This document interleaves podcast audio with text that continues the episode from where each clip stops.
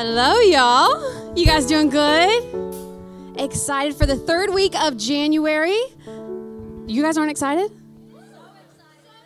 I need a little bit more excitement in the house this morning before I preach this message. Are y'all excited? It's the third week of January. Or some of y'all are now back at work. People are about to go back to school, so now your your summer mood is fading. It's okay. I'm gonna lift it back up. Don't worry about it. We're gonna go straight into the book of James, chapter four. And I want to look at two verses, verses 6 and 10. So if you got your Bible, pull that out, go there now, or your Bible app, or you can follow along on the screen because I got it up here too. It says, But he continues to pour out more and more grace upon us. For it says, God resists you when you're proud, but continually pours out grace when you are humble. So be willing to be made low before the Lord, and he will exalt you. Now, I was reading from the Passion Translation, whatever translation you're reading, basically what he's saying is like, look, I'm not a fan of those prideful people. I actually like the humble people. And when people make themselves low in humility, I'm going to be the one to raise them up.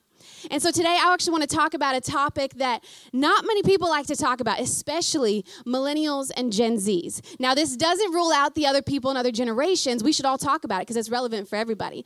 But especially those generations, they kind of resist it with every ounce of their being. And when they do resist it, then instead we get something called pride building up in our hearts. And we all know that pride comes before the fall. See, when we think we know better than God, or when we think we know better than the people God has appointed into positions of leadership, then that could actually lead us to a point of brokenness and despair. And so today I want to talk about the juicy topic of submission. Say submission. Some of y'all just hated saying it. It's one of those words where you're like, oh, that is so not 2020. Um, but we're going to talk about it today. And this message I've got for y'all is called Sub to the Mission. If you're taking notes, write that down. Sub to the Mission. Now, when I was in uni, one of my favorite classes that I ever took was a class called Toy Product Design. I loved it. It was brilliant and so fun, and the professor was wonderfully quirky, and all the teaching assistants wore these white lab coats with colorful name tags, and we got to study the psychology of play, but also the art of toy making, and then we would physically design toys from a moment of ideation all the way to final production. And so throughout the semester, we designed prototype after prototype after prototype, did a lot of test play in between, more prototypes, and finally got to our final products that we presented at our presentations because that's what we do as toy designers. Um, but we presented it there at presentations. And even one time I got to visit Hasbro, which is an incredible toy company. When I walked into Hasbro, I saw all of their original, like classic toys in glass cases like a museum. But also, I went into their cafeteria where all of their employees were eating lunch, and there were all of the new up and coming board games and toys out on their tables that they were playing with in order to iron out the kinks before it ever surfaced into this consumer world, which was pretty incredible. See, before any toy makes it to the store, to be sold and then bought by a lovely parent for their little girl or their little boy, before it ever gets there, it has to go through iterations and revisions and a lot of test play until it is deemed worthy to surface to the consumer world. If it surfaces too early, it could completely flop and completely fail, and it would be hard to recover from there because the world then has a tainted first impression. So, you really want that research and development phase to be thorough before the launch. In fact, all great companies do this, right? You might work for a company that designs a specific product. And all great companies that are designing products that we consume in some way or another, they're going through very thorough research and development. They're scrutinizing every single aspect of that product because they want to make sure it's the best it can be before it's ever released, right? Think about like the iPhone. How many versions do we have now? 11, right? Is anybody still on an iPhone 1? I would hope not. we're, we are moving up in the in the uh, in the iPhone versions, but every single version comes out with new and improved features, right? And improved quality all around successful companies are always submitting their products to this r&d before they ever launch to make sure that it's the best it could possibly be once it reaches the surface. Now isn't it interesting that all of these products that we buy we want them to always go through this change and this development and this improvement but yet we resist that very improvement in our own lives. We resist that that very development in our own lives. Think about it. Our culture resists the process of development when it doesn't look nice, when it doesn't feel nice, when it doesn't fit the Instagram feed, when it doesn't make us go immediately viral overnight, when it just isn't so glamorous. But y'all, development, it's not glamorous, and it definitely doesn't always feel nice. But God is way more interested in your character than your comfort. He's more interested in your character than your comfort. Now, you might want to live your life in a cushioned little bubble, but I can tell you this if you want God to help you grow into who you're created to be, He's going to pop that bubble of yours and push you outside of your comfort zone. But you can only get to who you're created to be through a process of submission. In fact, if you want to allow God to refine you and pull out everything that He's got for you, you've got to be sub to His mission. And God is trying to do something in you under the surface before you ever surface. He wants to do something in you under the surface that nobody else can see before you ever surface. And if you don't undergo this process of refining as an individual, as a leader in some capacity, as an influencer in this world in some capacity, then you might actually have your growth or your calling stunted before you get there. We read in James God resists you when you're proud, but continually pours out grace when you are humble. We got to be willing to be made low in order for God to exalt us and lift us up. See, God doesn't like it when people try to exalt themselves. He doesn't like it when people try to climb their own way, get their own way up to the top, because He actually looks at the humble guys he goes, I like those guys. The humble guys I can work with. The humble guys, I can actually exalt them and lift them up because they're depending on my strength, not their own. You know, I see this creeping up in more and more people these days because we live in this world where you can actually become viral overnight for doing something really dumb, right? If anybody's ever watched YouTube or TikTok or Instagram or anything, you could become viral overnight for doing something really dumb. Now, some of y'all have has any of you ever watched Dr. Phil? You guys know Dr. Phil? Yeah? Do you remember years ago when there was this 13 year old girl on Dr. Phil and she wanted to challenge Dr. Phil into the audience to a fight out in the parking lot. And she said in her language, Catch me outside, how about that? Do y'all remember that? What she's saying is, Catch me outside, how about that? But in her slang, is catch me outside, how about that? She's saying that to the whole audience. This girl, that video went viral, viral, to the point where she was then paid $30,000 to make appearances at certain events. By 14, she became a millionaire for being obnoxious. This is the world we live in today, where people can take this overnight sensation step. This has become a regular thing. Now people want to assume that the same algorithm that worked for them on TikTok or on YouTube is going to work for them in real life. And one of the hit songs in 2019, maybe you heard it, by Ariana Grande, where she sang, I see it, I like it, I want it, I got it. Y'all know that song? A song that's basically about instant gratification, instant success, not at all about humility. In fact, it's it's about the world we live in where it just promotes the proud and the loud. People want to step into higher roles of influence. People want to step into positions of power without understanding the cost and the sacrifice of the development that it's going to take to get there in order to not just reach that position, but maintain it. Now, Jesus, he wasn't shy of submission. He wasn't shy of it at all. In fact, he, he embodied submission throughout his entire life. His whole life was sub to the mission on his life. And there's this incredible story of Jesus as a 12 year old boy. Now, can you realize that? Jesus was once an intermediate. Like, he was once 12. And so we read the story of Jesus as a 12 year old in Luke chapter 2. I'm reading verses 42 to 52. It says, When Jesus was 12 years old, they attended the festival as usual. And after the celebration was over, they started home to Nazareth, but Jesus stayed behind in Jerusalem. Now, his parents didn't miss him at first because they just assumed he was among the other travelers.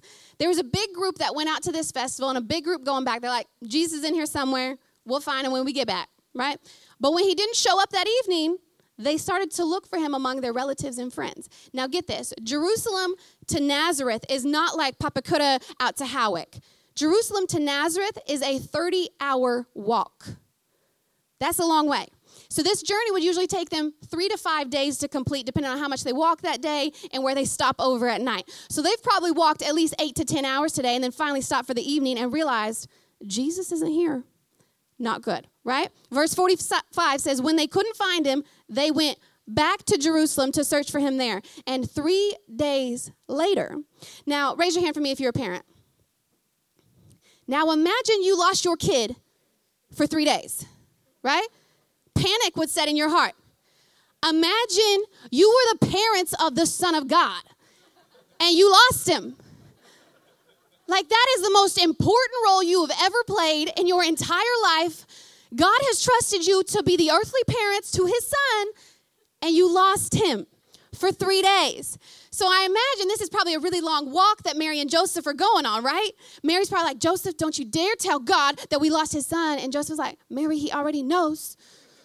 He's God. It was your fault. You're supposed to be looking after him. Like, imagine that conversation for eight to 10 hours walking back to find him three days. Three days later, they find Jesus chilling in the temple, sitting among the religious leaders, listening to them and asking questions. And all who heard him were amazed at his understanding and his answers. His parents didn't know what to think, though. Mary says, Son, why have you done this to us? Your father and I have been frantic, searching for you everywhere. And Jesus is like, Why'd you need to search? Didn't you know that I must be in my father's house? But they didn't understand what he meant. So they returned to Nazareth. He returned to Nazareth with them and was obedient to them. And his mother stored all these things in her heart. And Jesus grew in wisdom and in stature and in favor with God and all the people. Now, you might have missed something critical that happened in this moment. See, most people read this scripture and they're like, wow, everybody's listening to a 12 year old teach. But verse 51 says something really important. It says that Jesus left the temple with his earthly parents and was obedient to them.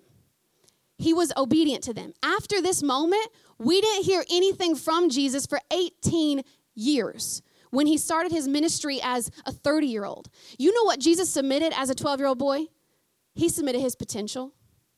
He submitted his potential. Now I know that there might be grace, greatness on your life, but in this moment, maybe God is asking you, hey, will you just submit your potential? I know that maybe one day you actually might want to own your own business. Maybe one day you feel called to be a pastor. Maybe one day you feel called to be an influencer or a CEO or doing something great. But right now, could you just submit your potential to me? There's a lot of people out there in the world doing everything they could to climb higher, but it's not necessarily what they should be doing at all. And then they're going to use scripture to justify what they're doing by saying, well, you know what? I can do all things through Christ who strengthens me, right? That's true. But if you're trying to do it in your way and in your timing and not in God's timing, do you think that God's going to give you the strength to supersede his plan? Like, we can do all things through Christ who strengthens us, but we also got to do it in his timing. You know, when we were youth pastors, we had countless teenagers come up to us and they've been saved all of like a week. And there's been a word spoken over their life. And somebody called out leadership on their life and said, You know what, one day you're going to be a preacher. And so they come to us and they're like, Darcy, God's called me to preach. So can I preach at Oxygen next week? Now, let me just paint this picture. What they're asking when we ran the Botany Youth, they're asking, Hey, can I preach a 20 minute message in front of 200 teenagers? That's what they're asking, okay? So they come up to us, and in those moments, we're like, that is awesome that God has spoken to you about the calling on your life. That is so amazing that you want to be a preacher one day. Let's start with your testimony. This, this week, I want you to go away, I want you to write it out, and let's work on it together. And then I want you to share that testimony at Voltage in front of our intermediates first. Now, in this moment, some high school students get really eager, and their motives are kind of misguided, and they're like, no, no, no. See, Darcy, um, I don't need to write it down because I'm going to speak from the heart. And God's just going to tell me what I need to say, and it needs to be at oxygen. We had this happen to us all the time. And in the weeks that follow this conversation, we can easily tell who is submitted to the call on their life and was willing to take the necessary steps for development and improvement, and who just thinks they, they've already made it and they're ready to take the overnight sensation step. Can I tell you something? God cares about the people on the other side of your purpose too much to let you get there too soon. He cares about the people on the other side of your purpose too much to let you get there too soon. There are people that you are meant to reach. There are. There are there, there's businesses that you are meant to start. There's books that you're meant to write. There are people that you are meant to lead, but God cares about those people way too much for you to get there too soon. because he knows that there's key revelations he wants to bring in you and through you along the way. Jesus knew all of this, and at 12 years old, he submitted to his earthly parents the authority he was currently under. The authority he was currently under, knowing it wasn't his time yet knowing it wasn't time to truly reveal his purpose or his power. And so for 18 years, he continued to grow and mature and gain favor with both his heavenly father and with humanity. Now, this is massive. You might be thinking, well, well, Darcy, I got so much potential. Like, I'm, I'm ready to go. Like, when is my boss going to ask me for my opinion? When am I going to get that promotion that I deserve? When am I going to get to lead worship up here? When am I going to get to preach? You might be thinking, you've got all this potential, but can I tell you something? If you've never submitted to God's plan on your life, if you never submitted to his mission on your life, if you've never submitted to the authority that you are currently under, even if you don't like it, then your purpose might not be fully realized. The second thing you need to submit is your preference. You want to submit your potential and submit your preference. Jesus did that very thing. In fact, I'll show you two different examples where he submitted his preference to his mother, his earthly mother, Mary, and then also to his heavenly father. See, in this moment in John chapter 2, verse 3 to 5, we see this conversation happen between Jesus and Mary because they're out at this wedding, and the wedding runs out of wine. And so Mary comes to Jesus and says, they have no more wine. And Jesus says, Dear woman, that's not our problem. Well, he probably said it real nice because he's Jesus. He probably said, Dear woman, that's not our problem. My time has not yet come. But his mom told the servants, Do whatever he tells you. Get this. In this moment, Mary hears Jesus say, Mom, it's not my time yet, right? She hears him full well. She looks at him and she looks at the servants. She goes, Just do whatever he tells you. He's going to make this happen, right? In this moment, Jesus didn't prefer it, but he submitted to the request from his earthly mother. And in that moment, he performed his first miracle of turning water into wine. Wasn't his preference, but he submitted. Later in Matthew 26 39, in the moments before Jesus is betrayed and arrested, he prays this prayer. He says, My Father, if it's possible, let this cup of suffering be taken away from me, yet I want your will to be done, not mine. He says, Not my will, but your will. Now, you need to know that Jesus is fully God and also fully man. And now, the fully human side of him knows that he's about to get arrested, and that means he's to get brutally tortured and then crucified and die. He knows it's to happen. And so, the human nature in him cries out, saying, God, I don't, I don't really want to do this. Like, if you could take this suffering away from me, I would prefer that, but I'm going to put my feelings aside and I'm going to go through with your plan. See, it wasn't his preference, but it was his purpose. It wasn't his preference, but it was his purpose.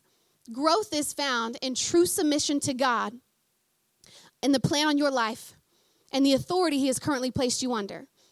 Now, I want you to think about a seed. You can see this photo up here, but it, whether or not a seed grows is largely determined by if it's on top of or under the dirt, right?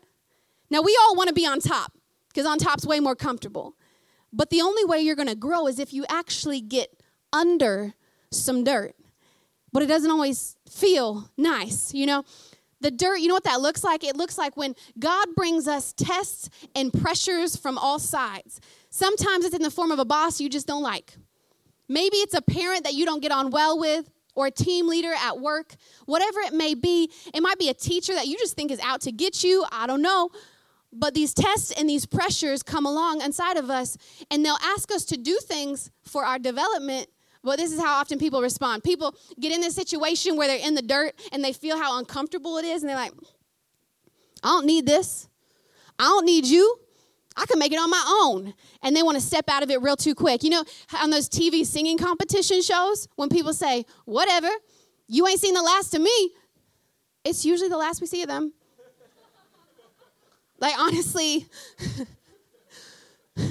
people get in these moments where they're like, Nah. See, what you're asking of me, it just ain't me. In fact, I want to be my own boss. I don't want to be under anybody else's authority because that just ain't my thing. And they step out of it too early. But can I tell you, God might just come along and sit your little butt down. He might. Because if you don't choose humility, then you actually risk facing humiliation.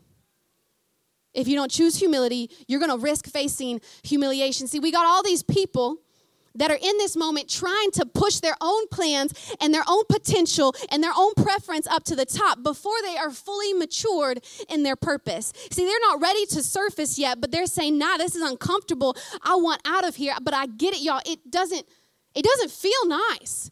Development doesn't always feel nice, especially when you're packed in from all sides. You know, it didn't feel nice when God first uprooted me from America and sent me to New Zealand with the bait of dance. Used to be a dancer, y'all. No more. It didn't feel nice when I was at a dance studio and was harshly ridiculed by people I had just met. It didn't feel nice when I left that studio and went to ELC Bible College and was surrounded by some holy rolling Jesus lovers that were Pentecostal. That was the first time I had experienced Pentecostal church in my life. Now I'm a part of it. Love it. Amen. But in that moment, I didn't know what was really going on, but I had to submit my feelings and my preference because I knew God was doing a work in me like never before. You know, it didn't feel nice when He uprooted me again.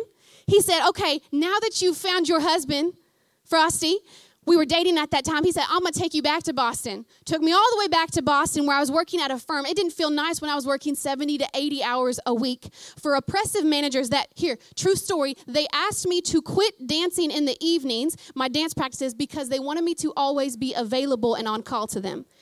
Those were my managers. That didn't feel nice. It didn't feel nice when I was locked in a contract that I couldn't get out of. But can I tell you, it was in those moments when I had pressures on all sides, when projects were piled on top of me, when micromanagers ruled over me, when my tears went down my cheeks as I cried out to God, as I FaceTime Frosty for an entire year. And I just said, God, I need you in this moment. And it was there that my tears watered this seed in those moments when you feel like you got dirt on all sides, can I tell you, your tears are actually watering your growth. It's watering your seed until it's time for you to surface. And you only surface on God's cue. Keys can join me now. Because it was there in that humility where I said, God, I'm going to honor where it is you've currently positioned me and I'm going to honor the authority you've currently put me under. And I'm going to do whatever I can here so that you can grow me. And it was there in that humility that God then raised me up to the surface and showed me my purpose. And He uprooted me again and took me back to New Zealand, where I went straight into ministry within a week of arriving in this country. But can I tell you something? If I hadn't gone back to Boston for that year, I wouldn't have been ready for my purpose. I wouldn't have. I wouldn't have been fully matured in my walk with Him. I wouldn't have been fully matured in my relationship with Frosty. I wouldn't have been fully matured in my knowledge of growing businesses that I can now use to grow a church and to plant churches. God used all of that to get me here.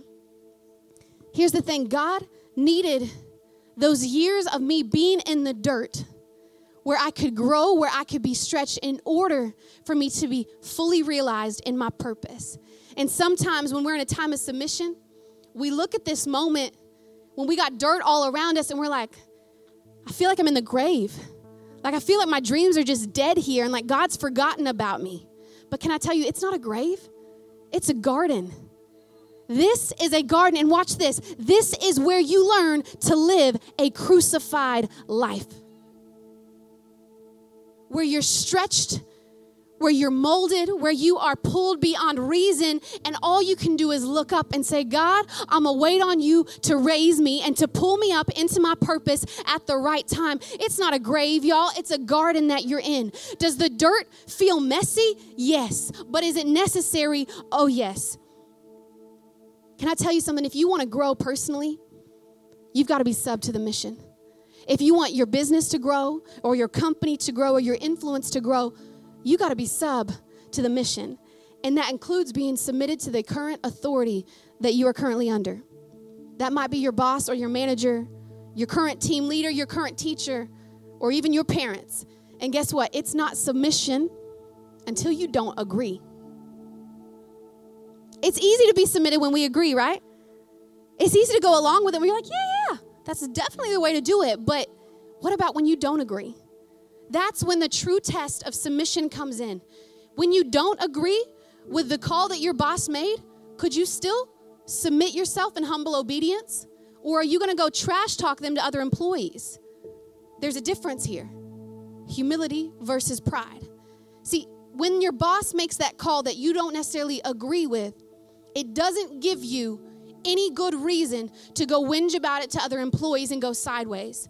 In fact, in those moments, we just got to go up.